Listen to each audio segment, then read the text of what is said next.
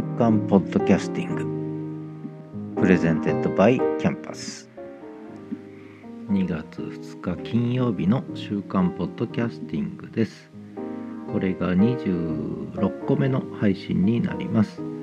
リスニングウィークリーから名前を変えて週刊ポッドキャスティングということでポッドキャスティングに関わるお話とそれから新しい時代のポッドキャスト展開の実例として私の1週間の実践も紹介すると。そういう番組です、えー、新時代のポッドキャスト展開文字から音声へということではなく文字と音声言葉の復権なんだっていう話をしてきました。そして語る言葉喋る言葉ですね。そして書く言葉。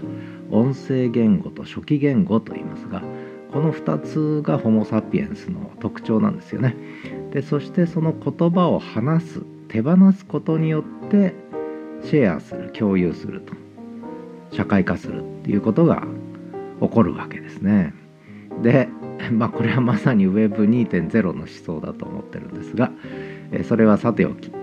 そして今度はこう語り書き手放したものは他者に受け止められるわけです。他者が聞くそして他者が見るわけですね。言葉を聞き言葉を見る。文字で見る。そんな話までしてきました。で今日はライブとオンデマンドの話なんですけどライブで話すのとオンデマンドで話す。この話すっていうのは手放すって意味ですね、えー、語って書いて手放すという意味なんですがライブで話すこととオンデマンドで話すことの違いって何なんだろう。っていうことなんですがこれいっぱいあるんですけど、えー、一つライブっていうのはその場で消えていくんですね、えー、消えていく残らない。オンデマンドは残るんですね。でこれ最近話しててポッドキャストで話してて気づいたんですが私2006年頃、えー、インターネットラジオとかビデオチャットとか音声チャットばっかりやってたんですね。文字チャットもやってました。それらの記録は一切残っていないにもかかわらず2006年8月に書いたブログ記事は残ってるんですね。オンライン上に。なのでオンデマンドは記録に残る。ライブは記憶にしか残ってない、えー、消えてなくなっちゃう。記憶の中にある。オンデマンドは記録に残る。でこれ記憶は人の脳の中にあるから記録に記録しない限りはえー、人が死ぬと同時に忘れ去られていくわけですね。記憶はやっぱり消えていく。私が死ねば私の記憶はなくなるわけですね。だけどこれをオンデマンドでオンライン上に置いとけばこの記録は私から離れて他者に伝わる。可能性があるっていうね。ここがやっぱりねライブではできないオンデマンドのやっぱりメリットなんですね。で実は書く言葉つまり語る言葉だけでなく書く言葉文字を発明したことで実はこういった語られた言葉書かれた言葉が文化として伝承されて蓄積されて進化するというそういう循環が生まれるわけですよね。つまり音声言語だけではなかなかこう文化の進化というかねそれをベースにして前提にして次のえステップに進むっていうことはなかなかできないわけですよね。で語られた言葉はやっぱり目で見えないですから書かれた言葉はそこに論理性もつながりも継承性も見て取れるわけででそこで文字で考えるわけですね。で文字で考えるとそれをベースにより進化したものが出てくる可能性がある。語られる言葉はなかなかこれは同じことを繰り返すことはあってもそれをベースに次のステップに進むってことはなかなかないんですよね。でこの話す言葉とまあ語る言葉ですね。語る言葉と書く言葉。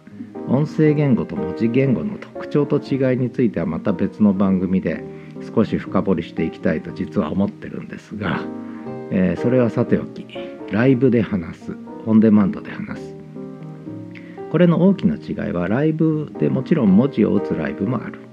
で音声で語るライブもある。映像で伝えるライブもある。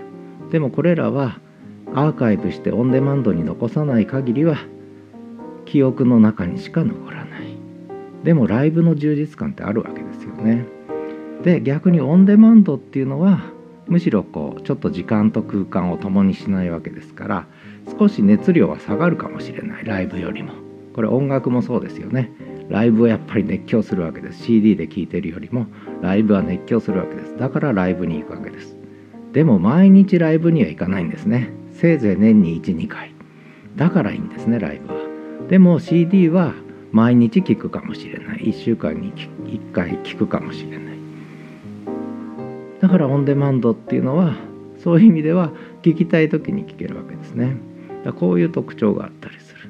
で SNS ポッドキャストブログの世界ですがあの私はインターネットラジオやってきたんですけどこれをやっぱポッドキャストでやってれば例えば19年ポッドキャストやってきた人はその音源がオンライン上にオンデマンドで残ってるわけですよね。なので私も20年前からポッドキャストやってればよかったと思います。でそれが音声として残っててしかも今はそれを文字起こししてくれると。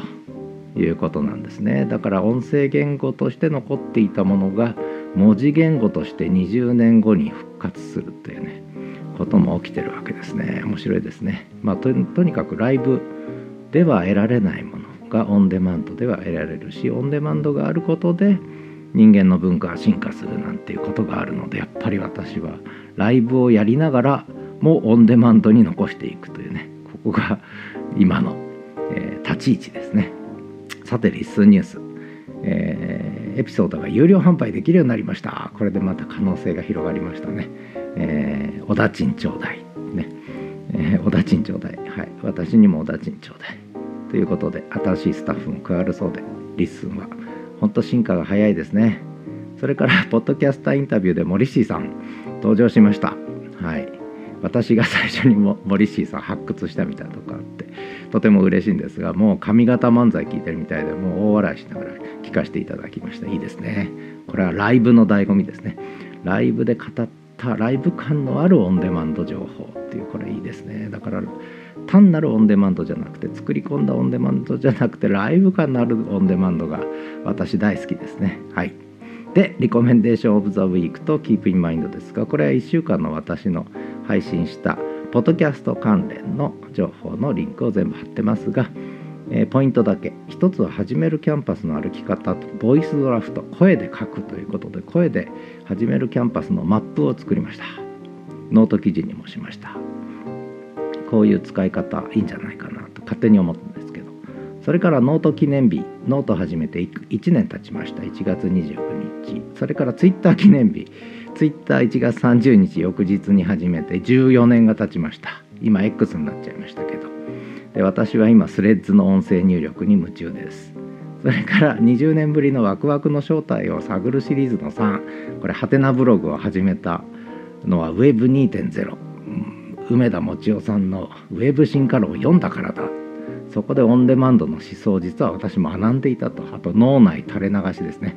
脳内垂れ流しの思想を学んでいたと。でここからやっぱ始まったんですね私のオンデマンド。ライブからオンデマンドへっていうのが以降はここから始まったということなんですね。ポッドキャストやっときゃよかったこの時に。それから初めもブログ連携っていうことでポッドキャストとブログの連携がだからこれ音声と文字の連携っていう意味でとても重要なんだなんて話を偉そうにしてます。それから先ほどの有料エピソードがリリースされたっていうことで「えー、レッツおだちん」ですね、えー、こんにちはおだちん」ということで「おだちんちょうだい」を国際語にしようというキャンペーンを、えー、勝手に始めました「レッツおだちん」ね「おだちんちょうだい」おだちんちょうだい。ね、えー、いうことで。それから Keep in Mind は、えー、私のこの1週間で配信したものを全部リンク貼らせていただきましたのでよろしければお聞きください。あと声と言葉のブログ、えー、見た目はブログ。中身はポッドキャスト、ね、声で書く。100%音声入力。100%文字起こしのブログ、えー見た目はブログ、えー、中身はポッドキャストってね、まあ、何言ってんだこの親父はと思うかもしれませんが、えー、そんなブログのリンクも貼らせていただきました。それからちょっと好評なんですが琴の葉号外ですね。これ出させていただきました。私がポッドキャスト配信始めた最初の音源それから各番組の一番最初の音源をメインにリンク貼らせていただいたんですけど7月4日に始めたんですね。最初の「これから始めます」なんて話してるんですがそれから7ヶ月ぐらい経ったんですか、えー、すごいことになってますね。ということで次回話す言葉時空を超えて。ではまた。